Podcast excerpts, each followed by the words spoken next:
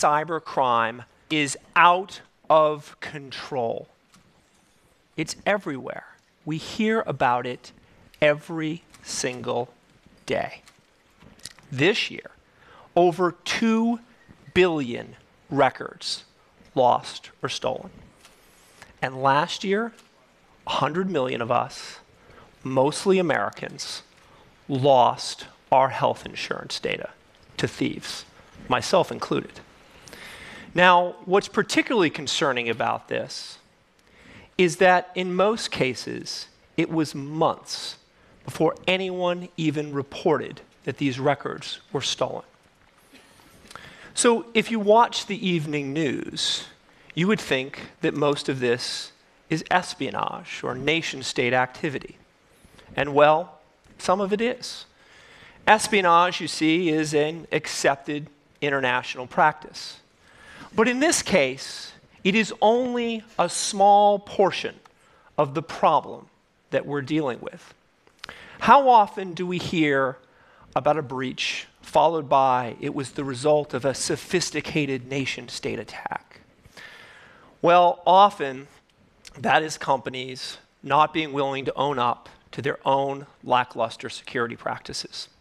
There is also a widely held belief that by blaming an attack on a nation state, you are putting regulators at bay, at least for a period of time.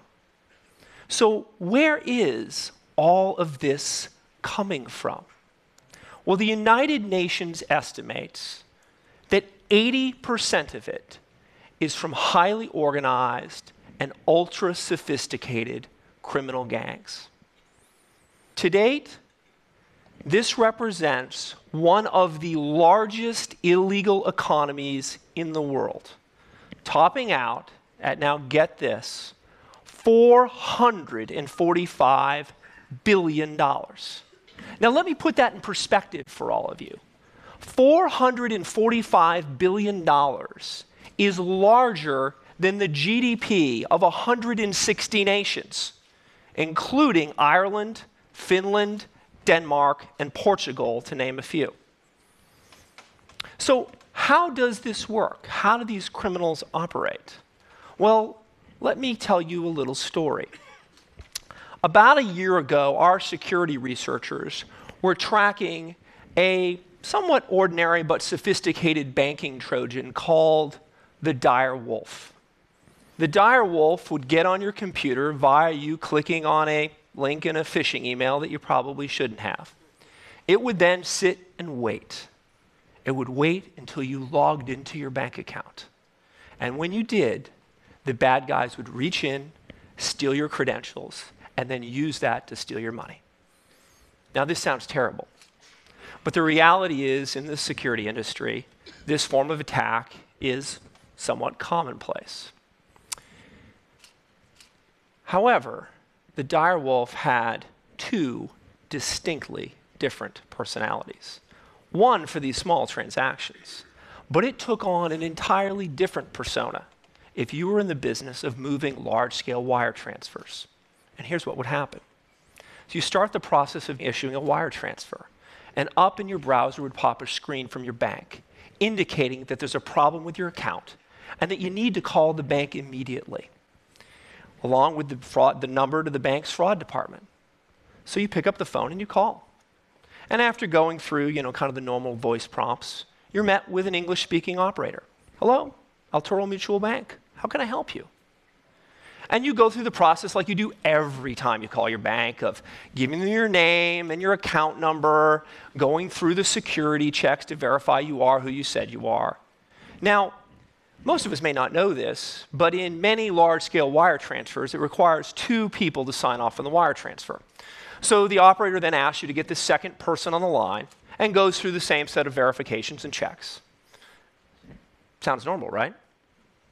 Only one problem you're not talking to the bank, you're talking to the criminals. They had built an English speaking help desk, fake overlays to the banking website, and this was so flawlessly executed that they were moving between a half a million and a million and a half dollars per attempt into their criminal coffers. Now, these criminal organizations operate like highly regimented, legitimate businesses. Their employees work Monday through Friday. They take the weekends off. How do we know this? We know this because our security researchers see repeated spikes of malware on a Friday afternoon. The bad guys, after a long weekend with the wife and kids, come back in to see how well things went. The dark web is where they spend their time. That is a term used to describe the anonymous underbelly of the internet, where thieves can operate with anonymity and without detection. Here they peddle their attack software and share information on new attack techniques. You can buy everything there from a base level attack to a much more advanced version. In fact, in many cases, you even see gold, silver, and bronze levels of service. You can check references. You can even buy attacks that come with a money back guarantee if you're not successful. Now, these environments, these marketplaces, they look like an Amazon or an eBay. You see products, prices, ratings, and reviews. Now, of course, if you're going to buy an attack, you're going to buy it from a reputable criminal with good ratings, right? this isn't any different than checking on Yelp or TripAdvisor before going to a new restaurant. So here is an example. This is an actual screenshot of a vendor selling malware. Notice they're a vendor level four, they have a trust level of six. They've had 400 positive reviews in the last year and only two negative reviews in the last month. We even see things like licensing terms. Here's an example of a site you can go to if you want to change your identity. They will sell you a fake ID, fake passports, but note the legally binding terms for purchasing your fake ID. Give me a break. What are they going to do? Sue you if you violate them? this occurred a couple of months ago. One of our security researchers was looking at a new Android malware application that we had discovered. It was called Bilalbot. Now, in a blog post, she positioned Bilalbot as a new, inexpensive, and beta alternative to the much more advanced GM bot that was commonplace in the criminal underground. Now, this review did not sit well with the authors of Bilalbot. So they wrote her this very email, pleading their case and making the argument that they felt that she had evaluated an older version. And they asked her to please update her blog with more accurate information and even offered to do an interview to describe to her in detail how their attack software was now far better than the competition. So, look, you don't have to like what they do, but you do have to respect the entrepreneurial nature of their endeavors. So, how are we going to stop this? It's not like we're going to be able to identify who's responsible. Remember, they operate with anonymity and outside the reach of the law. We're certainly not going to be able to prosecute the offenders. I would propose that we need a completely new approach.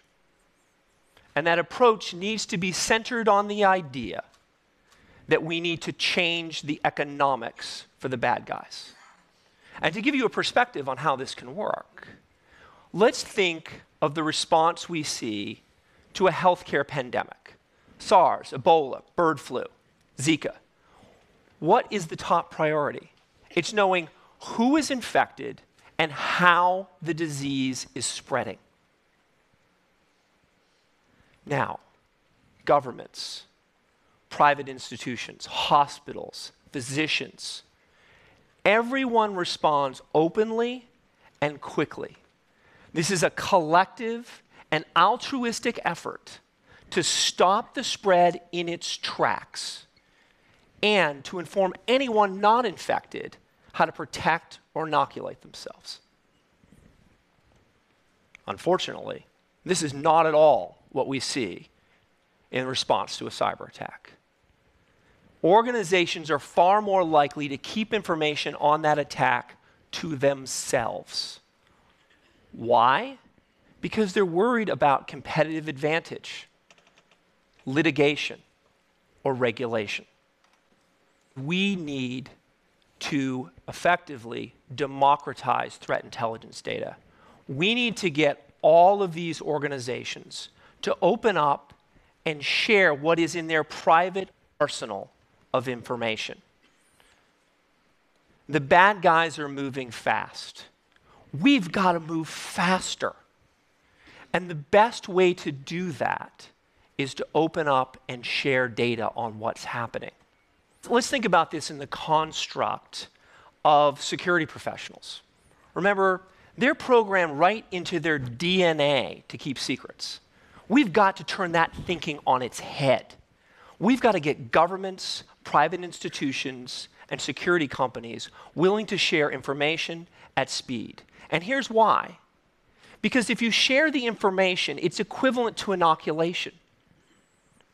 And if you're not sharing, you're actually part of the problem because you're increasing the odds that other people could be impacted by the same attack techniques.